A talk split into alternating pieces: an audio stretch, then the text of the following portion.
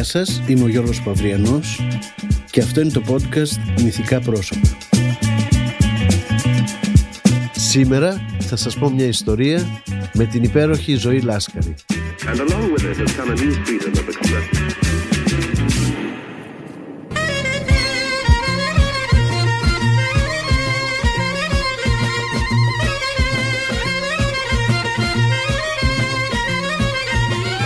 Σαν πήρα ένα κατήφορο στην Στην άκρη στο ποτάμι και το ποτά.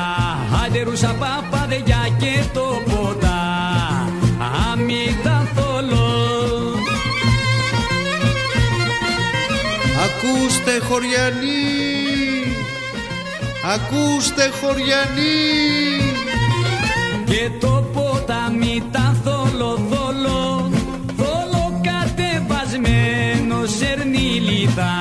Άντερουσα παπαδεγιά σερνίλιτα. Άρκια ρε ζημιά. Απόψε στις 9 το βράδυ στο χωράφι της Χλιαρτσονίκαινας έχει σινεμά. Θα προβληθεί η ταινία Κατήροφος Σερνίλη ταριά ρε ζημιά δέντρα Δέντρα ξεφημασμένα σερνί και μια Άντερουσα παπαδεγιά σερνί και μια Αγγλικό μιλιά.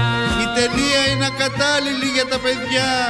Απόψε στις 9 ελάτε να δείτε τον Κατήροφο Με τη ζωή λάσκαρη γυμνή.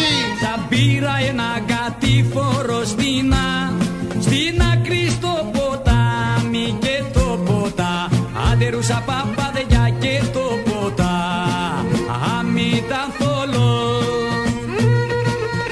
Είμαι στο χωριό Πεντάπολη Λωρίδας, είμαι 12 χρονών και έχω έρθει εδώ για καλοκαιρινές διακοπές στον παππού. Στην αυλή του σπιτιού έχουμε μαζευτεί όλα τα γόρια του χωριού και ψάχνουμε να βρούμε έναν τρόπο για να δούμε την ακατάλληλη ταινία. Ο γιος της Χλιαρτσονίκαινας, ο Πάνος, ένα αγόρι γύρω στα 15, μας δίνει τη λύση. Τον έχουν βάλει να φυλάει την οθόνη, ένα λευκό σεντόνι τεντωμένο σε δύο κολόνες.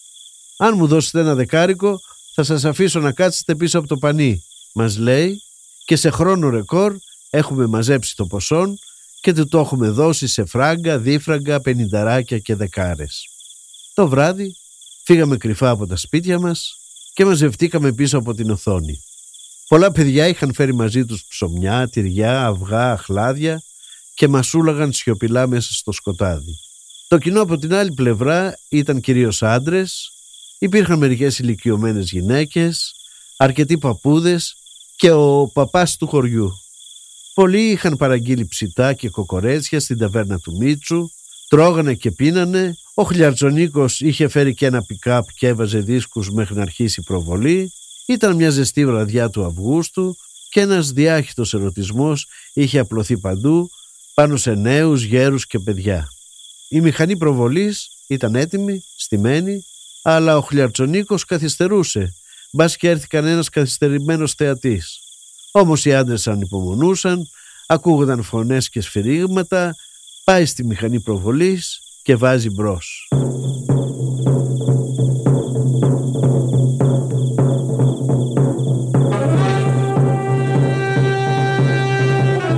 Εμείς, από την άλλη πλευρά, βλέπουμε τους τίτλους να προβάλλονται ανάποδα. Έτσι θα δούμε την ταινία ανάποδα, ρωτάει ένα παιδί. Τι σε πειράζει; Άμα γδυθεί, γδυτή θα τη δούνε και αυτοί από μπροστά, γδυτή και εμείς από πίσω, απαντάει ο Πάνος και χώνει το χέρι του μέσα στο παντελόνι του. Ρε ψηλέ, άλλαξε το δίσκο πάλι κάτι ξύπνιο. Διστάξαμε. Γεωργία, σήκω. Χορέψουμε. Στριπτής, θα μας κάνεις στριπτής. Μπράβο Κώστα, ωραία ιδέα. Έλα Γεωργία, σήκω παιδάκι μου. Σήκω θέλω να βλέπω τον Τσεβίτα παιδί μου, έλα. Παιδιά, παιδιά, παιδιά. Έλα, ρε, σηκωθείτε. παιδιά, σηκωθείτε. Σηκωθείτε παιδιά, σηκωθείτε, σηκωθείτε. Η Γεωργία θα κάνει στριπτής. Εσείς, Γεωργία.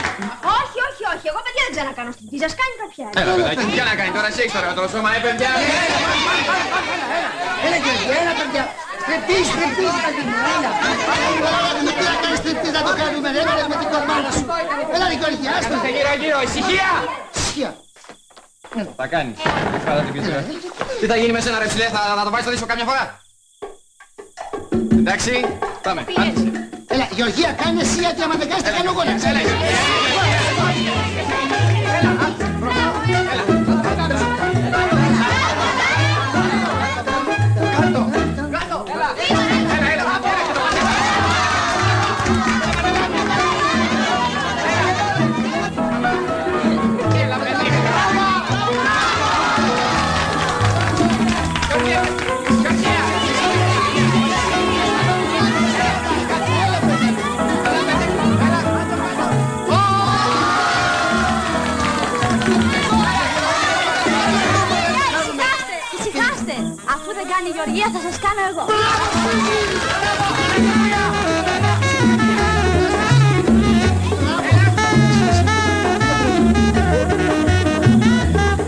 Τις επόμενες δύο ώρες που κράτησε η προβολή, όλος ο ανδρικός πληθυσμός στο χωράφι της Χλιαρτσονίκενας αναστέναζε, φόγκαγε, έτριβε τον καβάλο του, σχολίαζε μεγαλόφωνα κάθε φορά που η ζωή εμφανιζόταν στην οθόνη.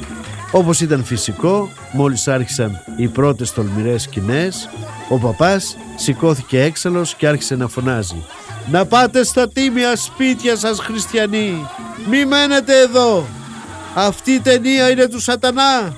Όποιος μείνει θα τον αφορήσω!» Αλλά κανείς δεν κουνήθηκε από τη θέση του. Είχαν πληρώσει εισιτήριο και περίμεναν πώς και πώς να δούνε λίγο μπούτι ή καναβιζί. Έτσι ο παπάς έφυγε μόνος του, η προβολή συνεχίστηκε και όταν ο Κούρκουλος έγδισε τη ζωή άρχισαν πάλι οι αναστεναγμοί και τα βογγητά. Μη Κώστα, μη θα κρυώσω. Σε ζεστάναμε τα φιλιά Ως εδώ. Τι έπαθες, Ο Κώστας στις προσβολές ξεπλιώνει πολύ άσχημα. Το ξέρεις αυτό. τι είναι αυτά που λες; Θα καταλάβεις. Κώστα τι κάνεις, τρελάθηκες; Γεια χαρά.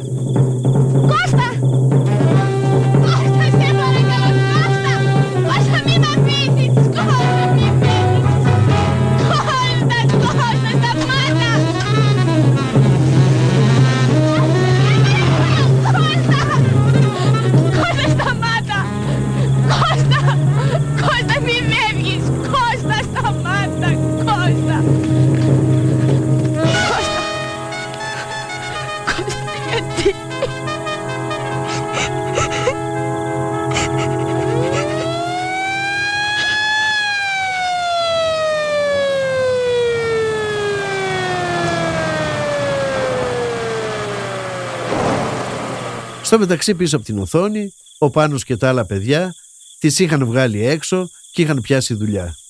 Πήγα να κάνω το ίδιο, αλλά ξαφνικά μου έρχεται ένα δυνατό χαστούκι που είδα τον ουρανό σου σποντίλι. Παλιόπαιδο, μου λέει η γιαγιά μου και μου στρίβει τα αυτή. Έφαγα τον κόσμο να σε βρω, κόντεψα να πεθάνω από την αγωνία μου. Πάμε σπίτι τώρα αμέσως και θα δω τι θα πεις στον παππού σου που ήρθες να δεις αυτή την, την πώς τη λένε. Ζωή λάσκαρη, πρόλαβα να πω πριν μου έρθει και ο δεύτερος φούσκος. Ανοίγουμε τα πόδια, τα χέρια στην έκταση. Τέσσερις κάμψεις του κορμού αριστερά, τέσσερις δεξιά. Και ένα, δύο, τρία, τέσσερα. Ένα, δύο, τρία, τέσσερα. Ένα, δύο, τρία, τέσσερα. Ένα, δύο, τρία, τέσσερα. Άλλη μια φορά. Ένα, δύο, τρία, τέσσερα.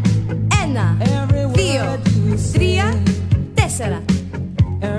Χέρια στην ανάταση.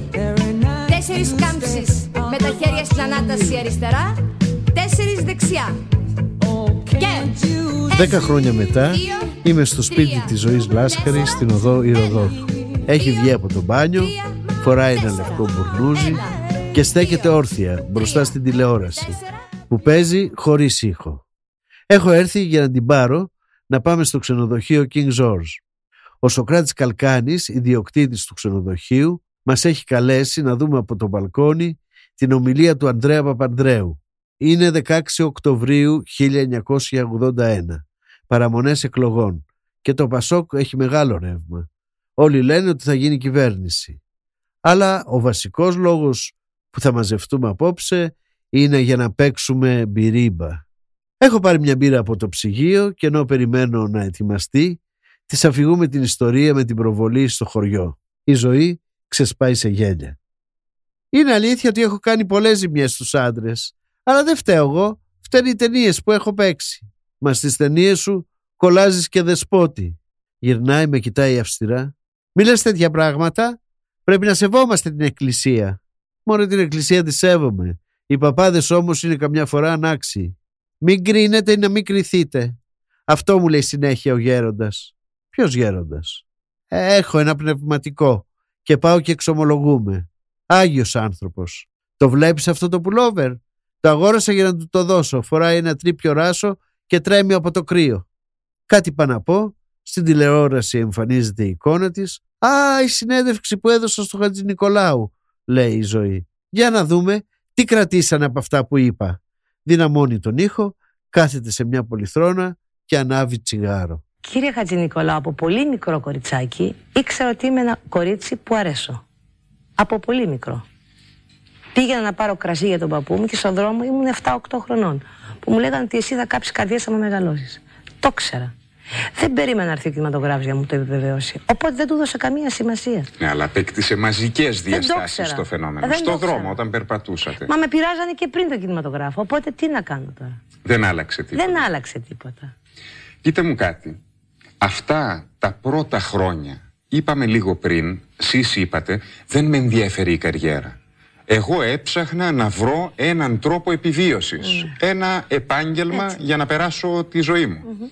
Σε αυτά τα πρώτα χρόνια που λέτε ότι δεν σας ενδιέφερε η καριέρα, οι ρόλοι που ερχόντουσαν ο ένας μετά τον άλλον άνοιγαν ορέξεις να ξεφύγετε από την τυποποίηση. Δηλαδή η Λάσκαρη ήταν η πανούργα γυναίκα που έκλεβε τον άντρα της άλλης Ναι. που μπορεί να ήταν η μάνα της, η αδερφή της, η φίλη της ή ήταν η αθώα γυναίκα που γινόταν όργανο στα χέρια των πονηρών ανδρών για να κορέσει τις ανομολόγητες ειδονές τους. Αλλά πάντοτε αντίθαση.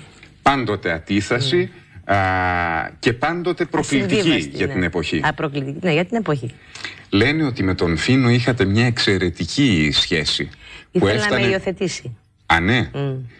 Μου έχουν πει κάποιοι παλιοί άνθρωποι του κινηματογράφου ότι στα πρώτα χρόνια τα κινηματογραφικά της Λάσκαρη τρομάζαμε να την ξυπνήσουμε κάποια πρωινά για να έρθει στο γύρισμα. Αλήτευε τα βράδια μέχρι πρωίας και το πρωί το συνεργείο πληρωνότανε αλλά δεν έγραφε. Όχι, δεν είναι αλήθεια αυτό. Η αλήθεια είναι ότι. Και ερχόντουσαν και χτυπάγανε πόρτες. Ξενύχταγα. Ε, Πολλές φορές πήγαινα κατευθείαν για γύρισμα. Κατευθείαν. Κατευθείαν. Α, άγριες ώρες, μιλάμε 6 ώρα το πρωί. Α, αυτό έχει συνέβη δύο φορές που ήταν τα γυρίσματα Κυριακή. Και δεν με είχαν ειδοποιήσει, αλλά μου είχαν πει ότι κάποια Κυριακή θα κάνουμε ένα γύρισμα. Και ήρθε Παλιεράκης Και ήρθε και... Παντελής Παλιαράκης και χτυπάει και το βρόνταγε κουδούνι. τις πόρτες. Έτσι μου έχει πει ο Ιάσονας. Και μέσα Τριανταφυλλίδης. κοιμούνται φίλες μου, ο ξαδερφός μου. Είναι ένα σπίτι που φιλοξενούσα πάντοτε πάρα πολύ κόσμο. Αναγκάστηκα μια άλλη στα μία φορά, κάνω μια παρένθεση, να κοιμηθώ σε ξενοδοχείο γιατί δεν υπήρχε χώρος να κοιμηθώ. Μ' άρεσε να έχω έτσι φίλους και φίλες στο σπίτι. Και μόλις είχα ξαπλώσει. Και έγινε το σώσε βέβαια εκείνη τη μέρα. Παρ' όλα αυτά πήγα στο γύρισμα που ήταν στην Πάρνηθα. Θυμάται όλη η Ελλάδα εκείνη τη φοβερή βραδιά στο φεστιβάλ της Θεσσαλονίκης. Με τον Βοσκόπουλο να τραγουδά ξανθή αγαπημένη Παναγιά και όλοι να σκεφτόμαστε ότι το τραγουδά για τη Λάσκαρη. Ήταν και έτσι το τραγουδούσε για τη Λάσκαρη εκείνη τη βραδιά; Ε, ναι, έτσι ήταν. Έτσι ήταν. Ήσασταν από κάτω. Ήμουν από κάτω. Για σένα που έστρωσα χαλί την καρδιά Κοιτάω τα σύννεφα, κοιτάω τα πέλαγα τη γη το βορειά Μεγάλη χαμένη μου ξανθή Παναγιά.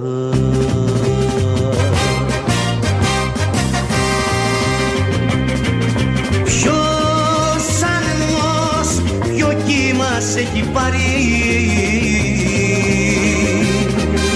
Ποια θάλασσα πικρή και ποια στεριά. Και κλαίει ματωμένο το φεγγάρι. Για κάποιο προδομένο παλικάρι. Ξανθή αγαπημένη Παναγιά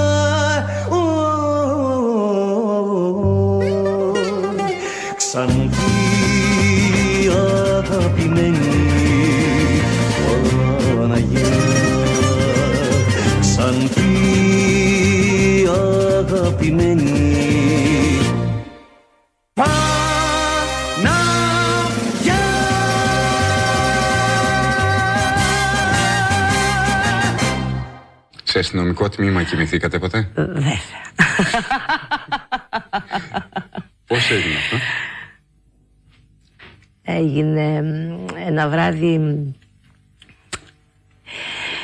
Λοιπόν, ένα βράδυ ήμουνα οδηγούσα και κατέβαινα την, ε, την παραλία και σ- έξω από το αεροδρόμιο ε, έτρεχα πάρα πολύ. Και Μετά με στα- από γλέντι, μετά από- δηλαδή σε- πηγαίναμε- στο Τσακίρι Μετά από Κέφι; ένα κέντρο πηγαίναμε σε κάποιο άλλο. Μάλλον έτσι θα ήταν. Και με σταμάτησε η μοτοσυκλέτα. Υπήρχε ολόκληρο πρόγραμμα πολιτιστικών Ναι, εκδηλώσεων. εκείνο φοβερό το βράδυ. πολιτιστικό. και με σταματάει η μοτοσυκλέτα με σιρήνα που ερχόταν βολίδα από πίσω. Με σταματάει, διότι βέβαια έτρεχα. Και εγώ ανεδέστατα του είπα, «Ε, δώσε μου τα στοιχεία σου. Όχι ως λάσκαρη. Όχι.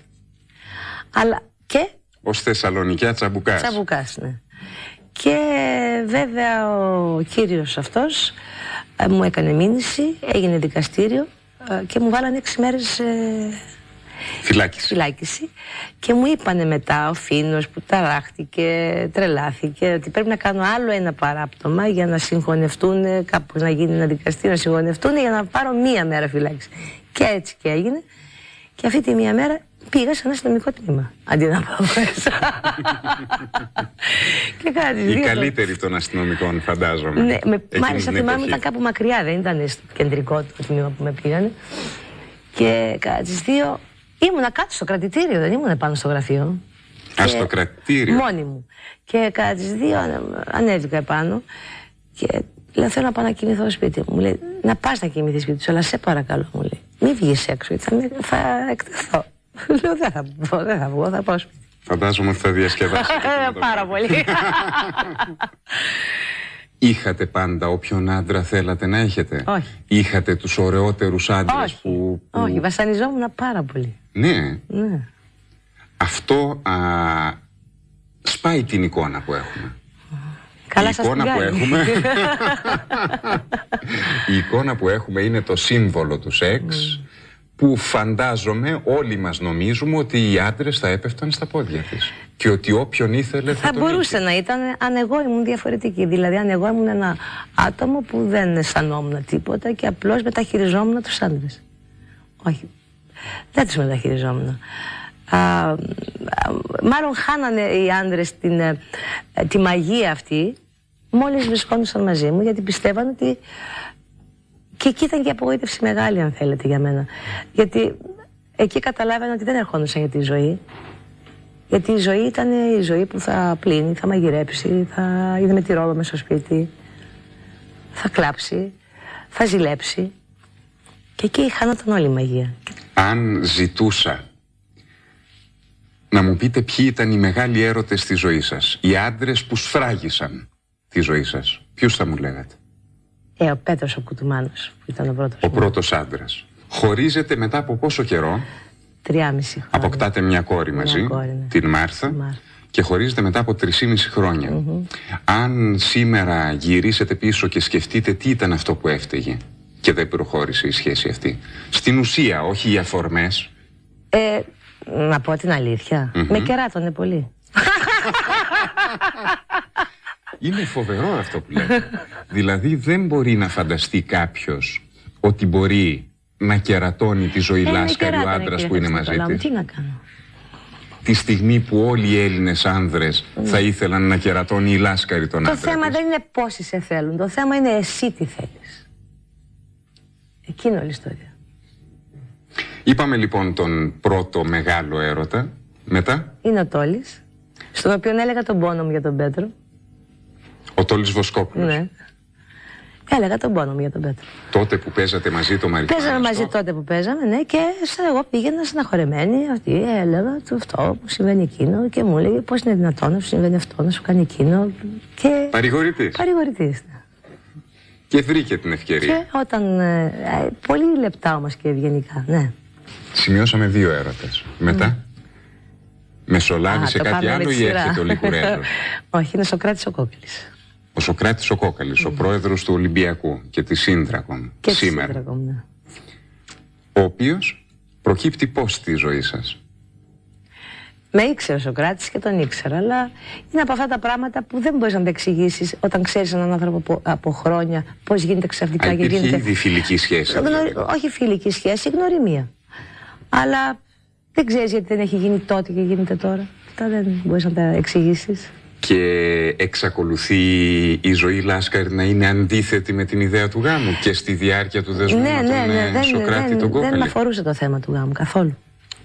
Ο φοβερός Λικουρέζος για τον οποίο α, πάρα πολλοί λένε ότι πρέπει αυτός ο τύπος να είναι πολύ μάγκας για να κρατάει κοντά του 18 χρόνια τη ζωή Λάσκαρη.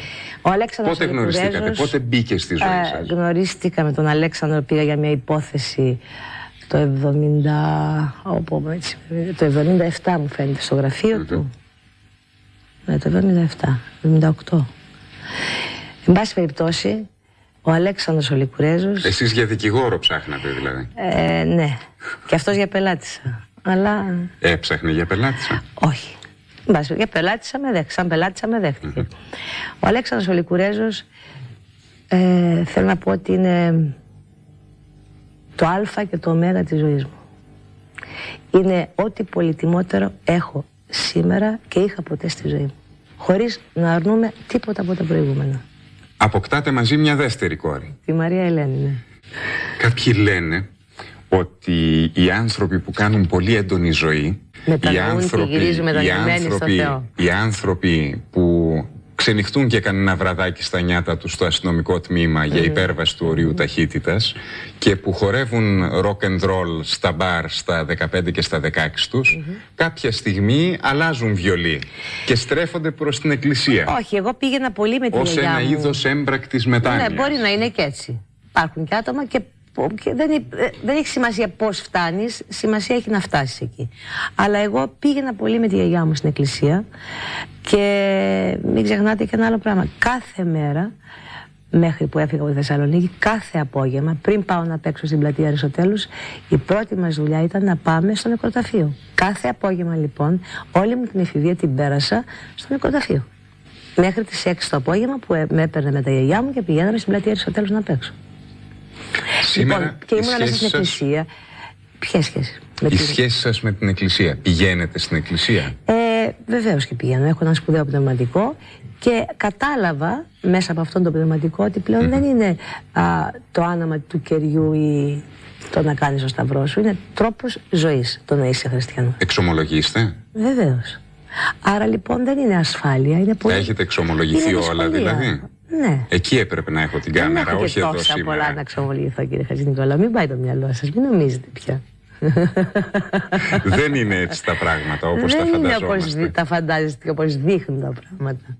Είπαν οι πιο πικρόχολοι και μια που τα λέμε όλα θα το πούμε και αυτό απόψε ότι η ζωή Λάσκαρη στο θέμα της Μάρθας βγήκε και μας κάλεσε να είμαστε κοντά στα παιδιά μας μας είπε ότι μπορεί να χτυπήσει την κάθε πόρτα το θέμα των ναρκωτικών εκείνη όμως έζησε αλήτικα τη δεκαετία του 60 το ακούσατε πρώτο ερώτημα σκληρό αλλά θα το κάνω δοκιμάσατε ποτέ ναρκωτικά; Όχι.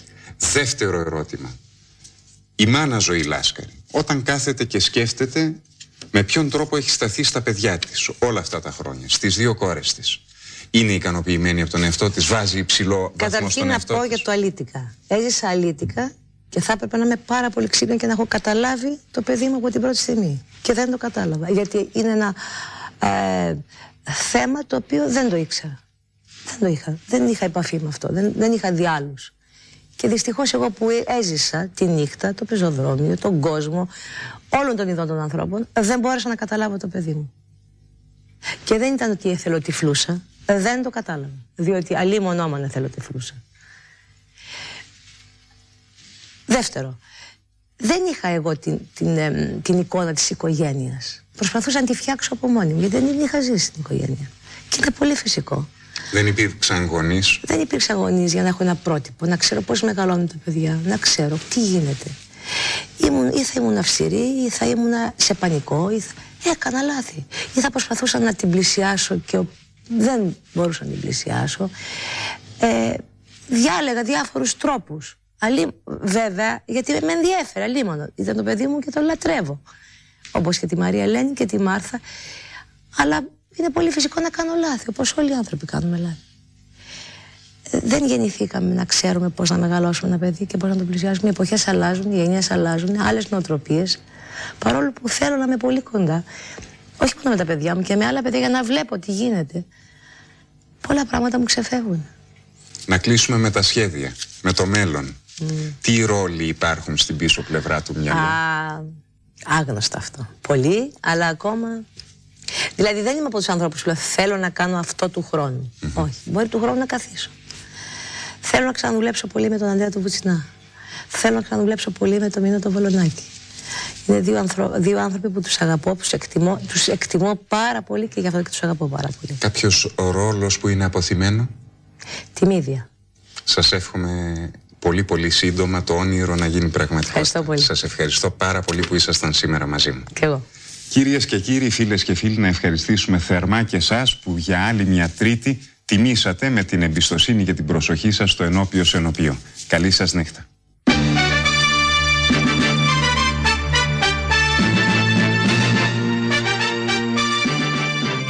Ωραία συνέντευξη. Τι λες και εσύ Παύρη, με ρωτάει στο τέλος. Και μετά, χωρίς να περιμένει απάντηση, σηκώνεται και ανοίγει την τεράστια ντουλάπα της. Είναι γεμάτη φορέματα και γούνες. Θέλω να τις πετάξω όλες αυτές τις γούνες. Δεν αντέχω να βλέπω αυτά τα ζώα στην ντουλάπα μου. Καλά θα πετάξεις αυτές τις γούνες. Είναι πανάκριβες. Δώστες κάπου να σου τις φυλάξουν. Γελάει. Το έλεγα της Αλίκης και μου λέει «Ζωήτσα μου, να τις φέρεις σε μένα να τις φυλάξω και όταν σου περάσει η τρέλα με τις γούνες θα σου τις δώσω πίσω. Αλλά δεν την εμπιστεύομαι. Απαπαπαπαπα. Ό,τι μπαίνεις στο σπίτι της Αλίκης δεν ξαναβγαίνει από εκεί, λέω. Και ξεσπάμε και οι δυο σε γέλια. Διαλέγει ένα φόρεμα μίνι, βγάζει τον μπουρνούζι και μένει γυμνή. Βλέπω το φανταστικό κορμί της και τα υπέροχα πόδια και σκέφτομαι ότι πολλοί άντρες θα έδιναν και το δεξί τους χέρι για να είναι στη θέση μου. Δοκιμάζει το φόρεμα που διάλεξε, τη πάει γάντι. Κάθεται μπροστά στον καθρέφτη. Για πρώτη φορά παρατηρώ πόσο μικρά είναι τα μάτια της. Μικρότερα και από τις αλίκης, κουμπότρυπες. Αρχίζει να μακιγιάρεται με γρήγορες επιδέξιες κινήσεις. Όταν τελειώνει και γυρίζει να τη δω, βλέπω μπροστά μου τη λάσκαρη που όλοι ξέρουμε. Το είδωλο, το σύμβολο του σεξ, τη λαμπερή στάρ. Ακόμη εδώ είστε. Μάλιστα. Μήπως έχετε να μου πείτε τίποτα άλλο; Ναι, είχα πολλά να σας πω. Τα είχα βάλει μάλιστα και σε σειρά. Τι θα πω πρώτο, τι θα πω δεύτερο. Αλλά ύστερα που το χαίρετε και μάλιστα τα δύο χαίρετε, ένα το δικό σας και ένα το δικό μου, δεν ταιριάζουν αυτά που θέλω να σας πω. Αν το είχαμε ξεκινήσει διαφορετικά. Θα θέλατε να μου πείτε ότι είστε πολύ ενθουσιασμένος από τη γνωριμία μας; Μάλιστα. Ότι μόλις με πρωτοαντικρίσατε αμέσως καταλάβατε πως είμαι ένα ένας άνθρωπος με περιεχόμενο; Μάλιστα. ότι συνδυάζω ομορφιά και ξυπνάδα; Μάλιστα. Ε, και όλες αυτές τις χαριτωμένες φιλοφρονήσεις που εγώ τις θεωρώ βλακώδει. Όχι, όχι, όχι. Με συγχωρείτε, με παρεξηγείτε δηλαδή. Εγώ ήθελα να πω ότι.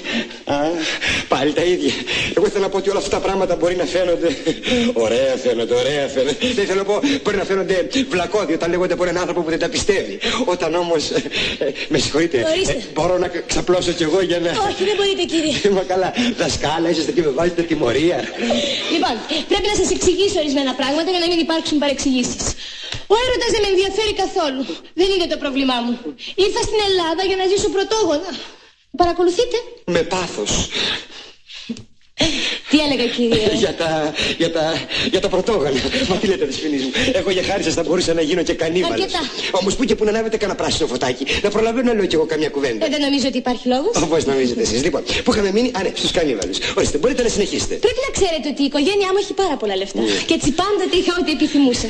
Πολύ γρήγορα με κούρασαν όμω όλα αυτά. Ναι, ναι, κι εγώ νιώθω μια κούραση στα γόνατα. Αλλά η δική σας φαντάζομαι θα ήταν διαφορετική. Εσείς κουραστήκατε ξαπλωμένοι. Λοιπόν, ελάτε πιο κοντά μου και παρακολουθήστε με. Μάλιστα.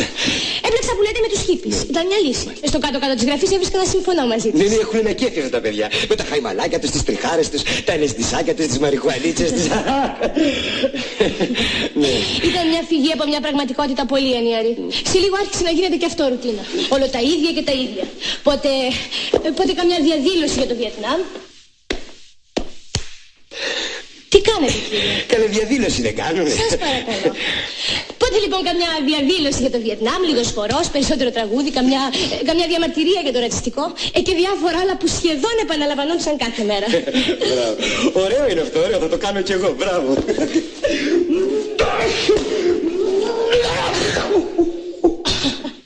Και δεν μου λέτε ρε φιλήσει. Αυτό που κάναμε τώρα. Επαναλαμβανότανε κάθε μέρα. Βέβαια, Α, πάπα, εγώ δεν κάνω για χύπης. Εγώ πέταξα καρούμπαλο. Τι λέει τώρα; Σε λίγο άρχισε να με κυριεύει το άγχος. Αυτό το άγχος της εποχής μας πλέον. Το νιώσατε ποτέ; Ναι, ναι, όλο άγχος είμαι αυτή τη στιγμή. Ε, να πάρεις έναν ψυχαναλυτή. όχι, όχι, δεν χρειάζεται. Ε, Τώρα είμαι καλύτερα. Εγώ ξέρετε πήγα σε έναν. Πα. Βέβαια, αυτός με έστειλε στην Ελλάδα. Μου είπε ότι έπρεπε να φύγω μακριά από τον πολιτισμό. Ε, και επειδή ξέρω ότι είμαι Ελληνίδα, με έστειλε στην πατρίδα μου. Εκεί οι άνθρωποι μου λέει ζουν 100 χρόνια πίσω. Μακριά από τις διαφημίσεις, τα καυσαέρια, τις τηλεοράσεις. Από ό,τι φαίνεται όμως έπεσε και αυτός έξω. Δυστυχώς έχει φτάσει και εδώ το μικρόβιο του πολιτισμού. Ναι, η αλήθεια είναι ότι δεν τρώμε πια ανθρώπους, το κόψαμε. ναι, βέβαια. Σήμερα μόνο οι πολιτισμένοι τρώνε ανθρώπους, αλλά πολιτισμένα, ε. Δηλαδή με μαχαίρι και πυρούνι; Όχι, με αεροπλάνα. Με μίνγκ, με φαντόμ, με μοιράζ. Δίνεις στους Εβραίους τα μοιραζάκια τους, δίνεις στους Αιγύπτιους τα μιγκάκια τους και τους αφήνεις να σκοτωθούν μεταξύ τους. Ωραία πλάκα, μην μου πεις. Ε, εγώ έχω διαμαρτυρηθεί για όλα αυτά. Πα, πα, πα, πα, μην το κάνετε αυτό. Γιατί; Θα θυμώσουν και θα στείλουν περισσότερα. Όλο στέλνουνε, στέλνουνε αυτοί. Έχετε δίκιο λοιπόν. Γι' αυτό και εγώ απογοητεύτηκα και ξαναγύρισα στα βιβλία. Μόνο στα βιβλία βρίσκεις την τροφή που χρειάζεσαι. Τροφή. Αλήθεια, είπες τροφή. Τόση ώρα που κάνεις γυμναστική, δεν πίνεσαι. Πω, πω, πω. Είσαι και πεζός, ρηχός. Ε, λοιπόν, εγώ το κατάλαβα από την πρώτη στιγμή αυτό. Τι λέτε, α, Το χέρι μου καλέ. Πονέσατε; Τι χεράκι είναι αυτό, να μην πονέσω. Να προσέχετε άλλη φορά. Μάλιστα. Λοιπόν, τι έλεγα; Για τα- Α, ναι, ε, ο άνθρωπος που δεν διαβάζει μένει τυφλός. όχι, όχι, με συγχωρείτε δηλαδή, αλλά εγώ, εγώ βλέπω πάρα πολύ καλά. Σαν κλαμάρες. Βλέπεις αυτά που δεν έχουν σημασία. Τα άλλα τα σπουδαία δεν θα τα δεις ποτέ. Διάβασες ποτέ σου Νίτσε, Σοπενάουερ, Φρόιτ, Καντ, Βολτέρο, Ζωνζάκ Ρουσό; Ξένα περιοδικά είναι όλα αυτά. Όχι, είναι ρομάντζα. Φουκαρά μου. Αν δεν έχεις διαβάσει όλους αυτούς τους συγγραφείς, τι μπορεί να ξέρεις εσύ από τη ζωή; Τι μπορεί να προσφέρεις εσύ σε μια γυναίκα; Ε, όχι τώρα, μην λέμε και υπερβολές. Κάτι μπορούμε να προσφέρουμε κι εμείς σε μια γυναίκα. Τυποτένια πράγματα. Τυποτένια, πολύ καλά. Βλέπετε λοιπόν, εμείς διαφωνούμε ριζικώ. Εσάς σας ενδιαφέρει ο έρωτας. Εμένα δεν με ενδιαφέρει καθόλου. Εγώ ψάχνω να βρω το βαθύτερο νόημα της ζωής. Να έρχομαι να, να ψάχνουμε μαζί. Με τι εφόδια, δεν έχετε ανοίξει ποτέ σας βιβλίο. Θα τα ανοίξω όλα μαζεμένα. Να βάλω τις κόκκινες ή τις μαύρες μπότες, με ρωτάει. Τις κόκκινες. Βάζει τις μαύρες. Έτοιμη μου λέει. Βάζει κολόνια, παίρνει την τσάντα της και τα κλειδιά και φεύγουμε.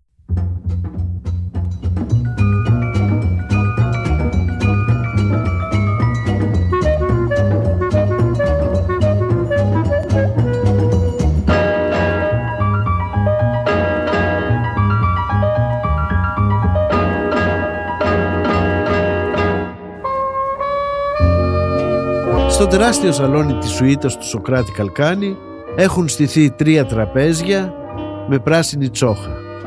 Στο πρώτο κάθεται ο Νίκος Μουρατίδης, ο Βλάσης Μπονάτσος, η Αλίκη Βουγιουκλάκη και ο Δημήτρης Μάο. Στο δεύτερο η Τάνια Τσανακλείδου, ο Τάκης Τσαντήλης, ο Γιώργος Ζούλιας και ο Άρης Δαβαράκης. Και στο τρίτο η Ζωή Λάσκαρη παίζει ζευγάρι με τον Ηλία Ψινάκη και ο Σοκράτης Καλκάνης με μένα. Συγχαίρομαι τη χαρτοπεξία, δεν μπορώ να κρατάω για πολλή ώρα τα χαρτιά, τα χέρια μου υδρώνουν, δεν θυμάμαι τι χαρτιά πέρασαν, γενικά δεν το έχω με την τράπουλα.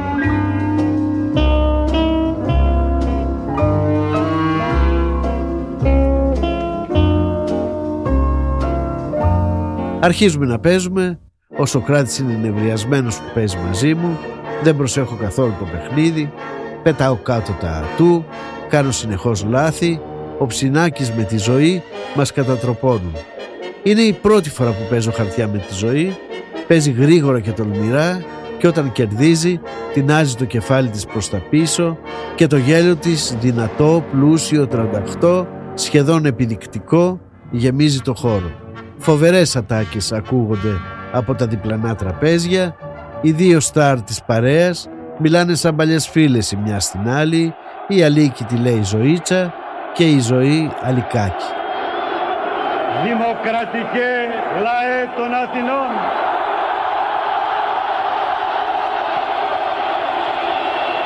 Απόψε ανασταίνεται, ανασταίνεται ο λαός των Αθηνών. Απόψε ανασταίνεται ο ελληνικός λαός. Έξω στην πλατεία Συντάγματος ο Ανδρέας Παπανδρέου μιλάει στο ενθουσιασμένο πλήθος που παραλυρεί. Εμπρός, Ανδρέα, για μια Ελλάδα νέα. Μωρή, αισθάνομαι σαν τη Μαρία Ντουανέτα πριν πέσει η Βαστίλη.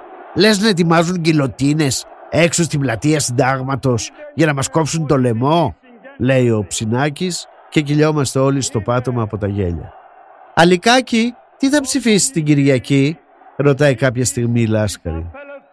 Όλοι κρατάμε την αναπνοή μας και περιμένουμε την απάντηση, αλλά η Αλίκη δεν μας κάνει τη χάρη. «Ζωήτσα μου, το ξέρεις, η ψήφος είναι μυστική», της απαντάει διπλωματικά. «Έλα, πες μας τώρα, θα μείνει μεταξύ μας», επιμένει η ζωή. «Ό,τι θα ψηφίσει ο ελληνικός λαός», λέει τσακπίνικα η Αλίκη και αμέσως μετά, για να αλλάξει την κουβέντα, «έκανα καθαρή μπυρίμπα», λέει και δείχνει τα χαρτιά της. Κοιτάζω τη ζωή και περιμένω να γελάσει. Βλέπω όμως μπροστά μου τη μέδουσα με ξανθά μαλλιά. Έχει γουρλώσει τα μάτια, το γέλιο της έχει στραβώσει, έχει γίνει γκριμάτσα, πετάει τα χαρτιά και αρχίζει ένα λογίδριο υπέρ του Γεωργίου Ράλη και εναντίον του Παπανδρέου χωρίς αρχή, μέση και τέλος. Και τώρα θα ψηφίσεις τους σοσιαλιστές για να φέρουν τον κομμουνισμό στην Ελλάδα; Γυρνάει και λέει στην Αλίκη. Ξεχνάς ότι οι κομμουνιστές σκότωσαν τους πατεράδες μας. Ότι εξαιτίας τους μείναμε και οι δυο ορφανές από μικρά κορίτσια. Μια παγωμάρα πέφτει στο πολυτελές σαλόνι. Έχουμε μείνει εμβρόντιτοι με τα χαρτιά στα χέρια. Γυρνάμε και κοιτάμε την Αλίκη.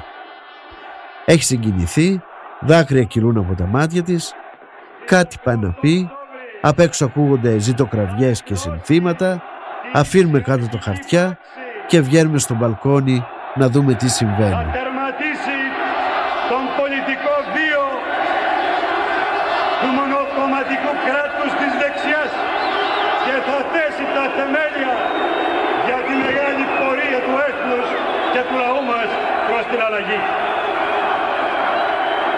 Γίνεται πανζουρλισμός. Το Σύνταγμα φλέγεται. Ο κόσμος εκστασιασμένος αποθεώνει τον Παπανδρέου και όταν μπαίνουμε μέσα η ζωή είναι ήρεμη, σκύβει, αγκαλιάζει την Αλίκη. «Συγγνώμη αν σε στεναχώρησα λικάκι μου», της λέει τρυφερά. «Καλά θα κάνεις που θα ψηφίσεις Πασόκ. Αυτοί θα βγουν με τα τσαρούχια». «Έλα ρε ζωή, άσε την Αλίκη», πετάγεται ο Βλάσης. «Αφού το ξέρεις, ότι η Αλίκη είναι... είναι... η κόρη μου η σοσιαλίστρια», πετάγεται ο Ψινάκης και το γέλιο της Λάσκαρη ακούγεται ξανά εύθυμο και δυνατό μαζί με το δικό μας. Όπως ήταν φυσικό, μετά από αυτή την ένταση, η μπυρίμπα σταμάτησε. Ο Σοκράτης άρχισε να χασμουργέται, ένας-ένας οι καλεσμένοι άρχισαν να αποχωρούν, μείναμε τελευταίοι εγώ, ο Ψινάκης και η Λάσκαρη. «Τι θα κάνεις» ρωτάει η ζωή τον Ηλία. «Αγάπη μου, έχω ένα σημαντικό ραντεβού». «Δεν πάμε για καναποτάκι» Δεν μπορώ αγάπη μου, είδα και έπαθα για να το κλείσω αυτό το ραντεβού. Να, πάρε τον Παύρη και πηγαίνετε. Θα κάνετε και ωραίο ντουετάκι.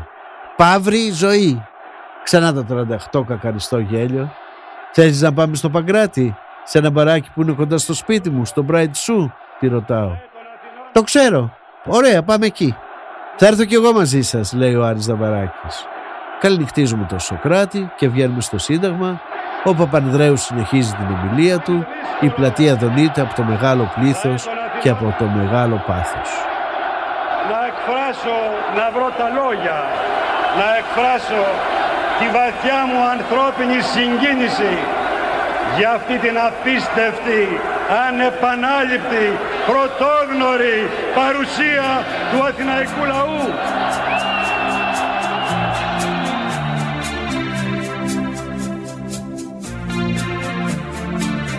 Φτάνουμε στο Bright Σου, μπαίνουμε μέσα, δεν έχει πολύ κόσμο, καθόμαστε στο μπαρ και πίνουμε, καπνίζουμε, περνάμε ωραία, όταν κάποια στιγμή η ζωή γυρνάει και μας λέει ταραγμένη.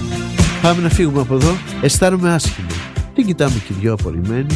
Μήπως επήραξε το ποτό, τη ρωτάει ο Άρης. Μήπως είναι δυνατά η μουσική, τη ρωτάω εγώ. Όχι, όχι, όχι. Αισθάνομαι ότι κάτι κακό θα συμβεί εδώ μέσα. Μας απαντάει και μαζεύει τα πράγματά της. Είμαστε οι τελευταίοι πελάτες. Ο Θάνος περιμένει εμάς για να κλείσει το μαγαζί του. Βγαίνουμε έξω, σβήνει τα φώτα, κλειδώνει, μας καληνυχτίζει και φεύγει.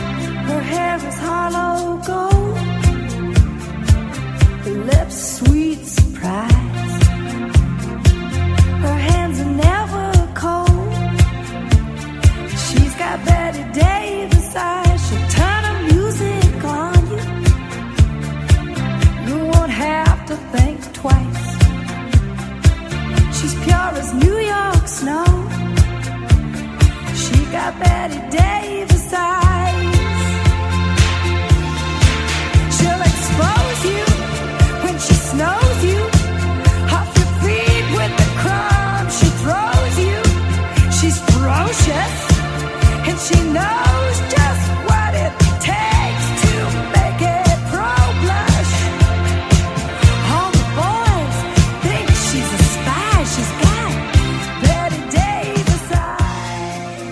Περνάμε απέναντι στην πολυκατοικία που έμενε εκείνη την εποχή. Πρέπει να πάω στην τουαλέτα, λέει η ζωή. Ε, πάμε πάνω στη δική μου, τη προτείνω, και ανεβαίνουμε εκεί τρεις στο ρετυρέ της οδού Ερατοσθένους. Πάει στην τουαλέτα, βγαίνει. Πεινάω, μου λέει. Έχεις τίποτα να φάω; Κάτι φασολάκια της μαμάς. Τα έχω όμως στο ψυγείο. Πρέπει να στα ζεστάνω. Όχι, αγαπούλα μου. Τρελαίνομαι για κρύα φασολάκια. Λίγο ψωμί και λίγη φέτα. Αν έχεις, δώσ' μου και είμαι οκ. Τα πήρε, έβγαλα τρεις καρέκλες και καθίσαμε στο μπαλκόνι. Παρόλο που ήταν μέσα Οκτωβρίου, η νύχτα ήταν ζεστή, το φεγγάρι έλαμπε στον ουρανό και φώτιζε το bright σου απέναντί μας. Η ζωή είχε ηρεμήσει, έτρωγε με όρεξη τα φασολάκια της μανούλας, αρχίσαμε να μιλάμε για προαισθήματα και προειδοποιήσεις που μας στέλνει το ένστικτό μας. Δεν ξέρω τι με έπιασε, αλλά αισθάνθηκα πως αν μέναμε λίγο ακόμα κάτι κακό θα μας συνέβαινε. Έτσι μου είπε το ένστικτό μου, αλλά μάλλον αυτή τη φορά έκανε λάθος, είπε γελώντας η ζωή. Δεν πειράζει, ωραία περνάμε και στο μπαλκόνι του Παύρη, της λέει ο Άρης. Αύγουστος ήλιος στην παραλία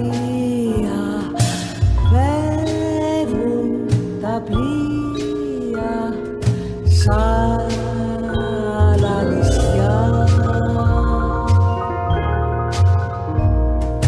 Φεύγουν οι φίλοι φεύγουν τα πλοία. Μια ησυχία σαν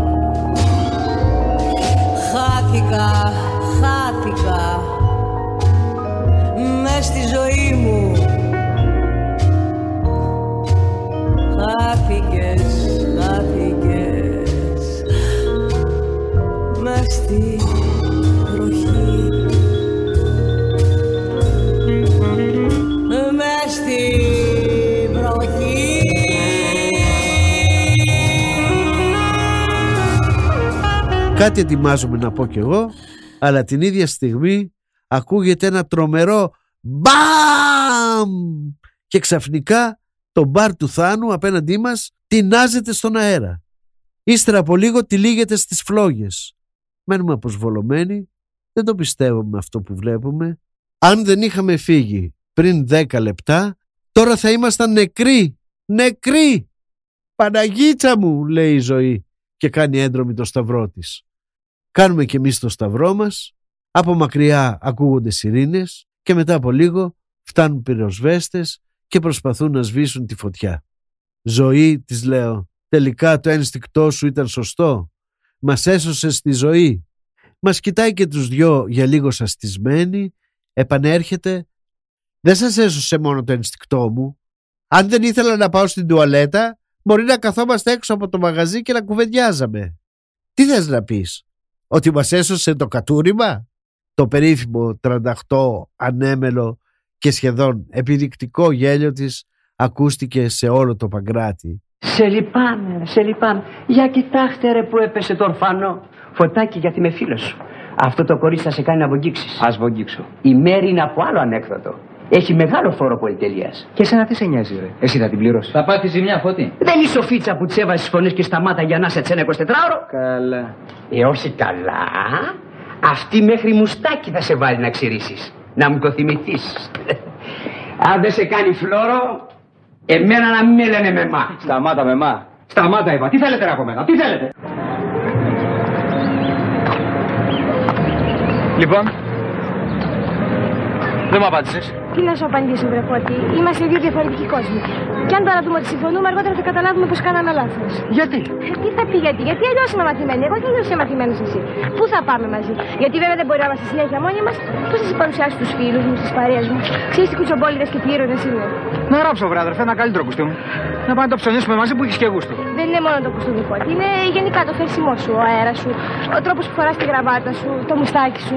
Το μουστάκι; Πειράζει το μουστάκι; Όλα πειράζουν φώτη. Όλα, όλα είναι έξω από αυτά που εγώ έχω συνηθίσει. Δεν το καταλαβαίνεις. Καλά τα άλλα και το μουστάκι πειράζει; Και αυτό.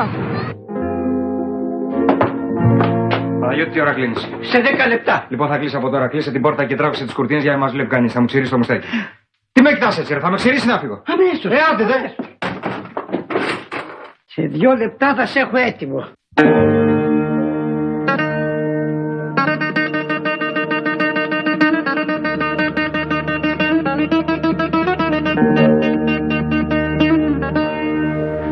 Ρε Παναγιώτη. Φλόρος, φλόρος. Αστείευεσαι ρε φώτη. Εσύ φλόρος. Είναι εδώ η Μέρη. Προς το καμαρίνι, ναι, έρχεται τώρα.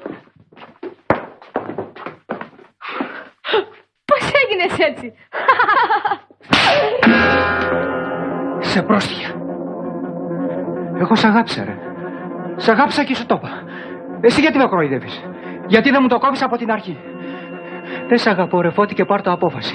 Εγώ μ' αριστοκράτησα, εσύ δεν μου κάνεις. Είσαι πολύ bass class. Έτσι ξηγιώνται οι κυρίες. Όχι, μου φταίει η γραβάτα, το κουστούμι, το μουστάκι.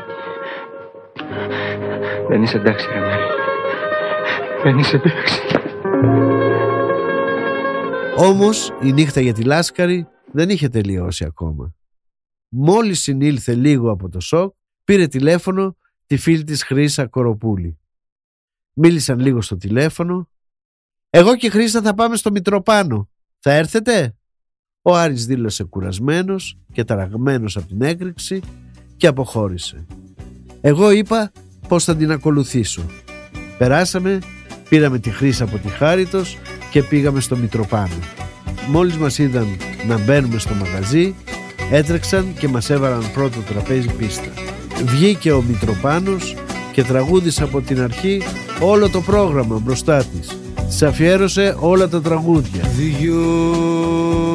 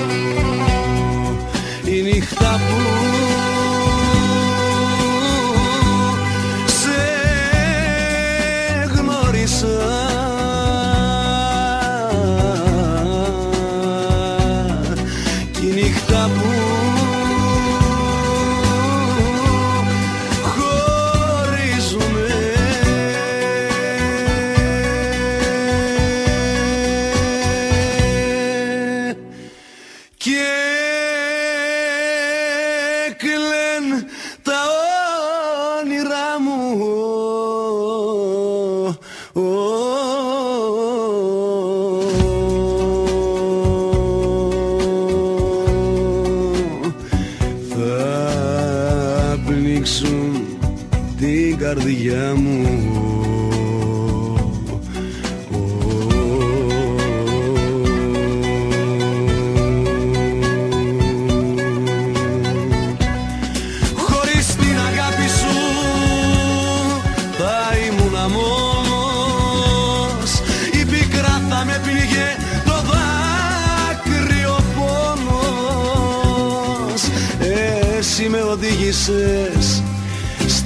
στην ελπίδα Του κόσμου το νόημα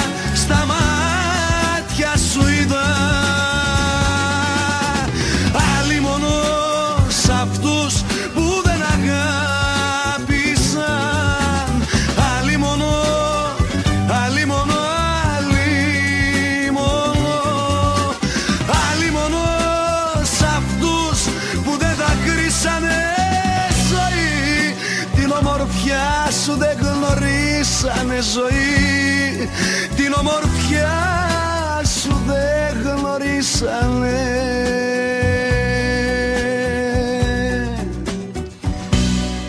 Και όταν γύρω στις 5 το πρωί μείναμε εμείς και εμείς, μη φύγετε, μας λέει ο Μητροπάνος.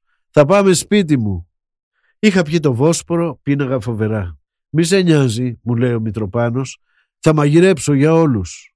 Όντως, όταν φτάσαμε σπίτι του, έβαλε μια ποδιά και τίμασε πατάτες, σαλάτες, μπριζόλες, τόσο ωραία και τόσο νοικοκυρεμένα, που αν δεν το έβλεπα δεν θα το πίστευα. Τέλειος οικοδεσπότης. Κάτσαμε και φάγαμε εγώ και ο Μητροπάνος. Η Χρύσα δεν πίναγε. Η ζωή το ίδιο. Είχε φάει τα φασολάκια της μανούλας. Είχε βγάλει τις μαύρες μπότες της, είχε μισοξαπλώσει στον καναπέ και άκουγε με ευχαρίστηση το Μητροπάνο να της κάνει κοπλιμέντα και να της λέει ότι στο στρατό είχαν όλοι φαντάρει τη φωτογραφία της. «Ήμουν δηλαδή η μάνα του λόχου», λέει κολακευμένη η ζωή. «Ποια μάνα» «Η μούνα του λόχου ήσουνα ζωήτσα μου», της λέει ο Μητροπάνος. Ζωή; Τι έχει ζωή; Τίποτα. Γιατί δεν ήρθες; Χθες το βράδυ δεν έκλεισα μάτι. Όλη τη νύχτα σκεφτόμουν πώς θα ανοίγει η πόρτα της φυλακής και θα σε έβλεπα να με περιμένεις. Πώς θα ορμούσες να με αγκαλιάσεις. Και είπα, χαλάλη στη φυλακή, αφού είναι να ζήσω μια τέτοια στιγμή. Ξέρεις Δημήτρη γιατί δεν ήρθα; Ε, καλά τώρα, δεν σ' άφησαν οι δικοί σου. Όχι. Γιατί σκέφτηκα να μην έρθω όχι μόνο στη φυλακή αλλά ούτε και εδώ. Τι λες, ζωή; Τι είναι αυτά που λες; Δυστυχώς Δημήτρη. Δεν είμαι αυτή που νόμιζες ότι είμαι. Στην αρχή ο τρόπος που γνωριστήκαμε, ο περίεργος τρόπος που γνωριστήκαμε με ενθουσίασε. Σκέφτηκα πως δεν έχανα τίποτα να αρχίσω να φλερτ μαζί σου. Τα πράγματα όμως πήραν τέτοιο δρόμο που, που είμαι υποχρεωμένη να σου πω ότι δεν πρέπει να συνεχίσουμε άλλο. Αν ήμουν ερωτευμένη θα ήταν διαφορετικά. Δυστυχώς δεν είμαι ούτε ήμουν ποτέ. Δεν καταλαβαίνω. Δεν μπορώ να καταλάβω τίποτα. Τόση ώρα σε αφήνω και μιλάς γιατί είμαι χαμένος. Τι είναι αυτά που λες ζωή; Εσύ ξέρεις να κάνεις όνειρα, εγώ δεν ξέρω. Μαζί τα κάναμε τα όνειρα. Εσύ μιλούσες για ευτυχία. Τι σου φτιάξα κυρά μου και μπήκες στη ζωή μου και με αναστάτωσες; Πολύ καλά. Εντάξει. Φύγε ρε ζωή. Δεν πειράζει. Ωραία ήτανε. Δεν πέρασε άσχημα. Πες πως αγάπησα τον ήλιο το φεγγάρι, κάτι άπιαστο. Βλέπεις, εγώ ξέρω να κάνω όνειρα. Σταθήκαμε για λίγο οι εραστές του ονείρου μου. Ήρθες, πήρες την ψυχή μου και τώρα φεύγεις. Χαλάλι σου. Καλή τύχη. Κορίτσι μου. Καλή τύχη, αγόρι μου.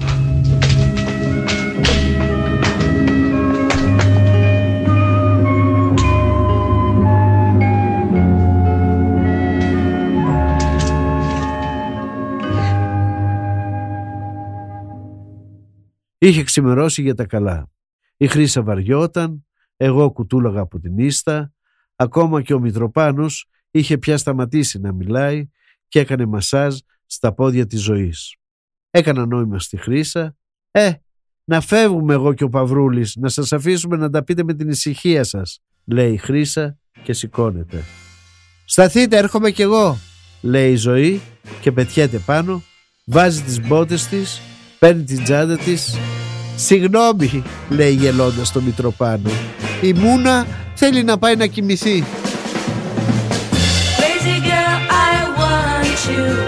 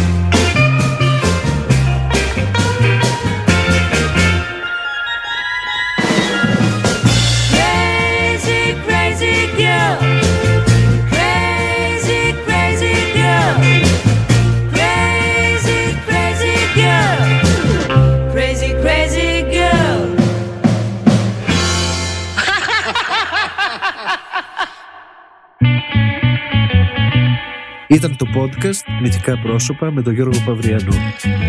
Αφήγηση σκηνοθετική επιμέλεια Γιώργος Παυριανός.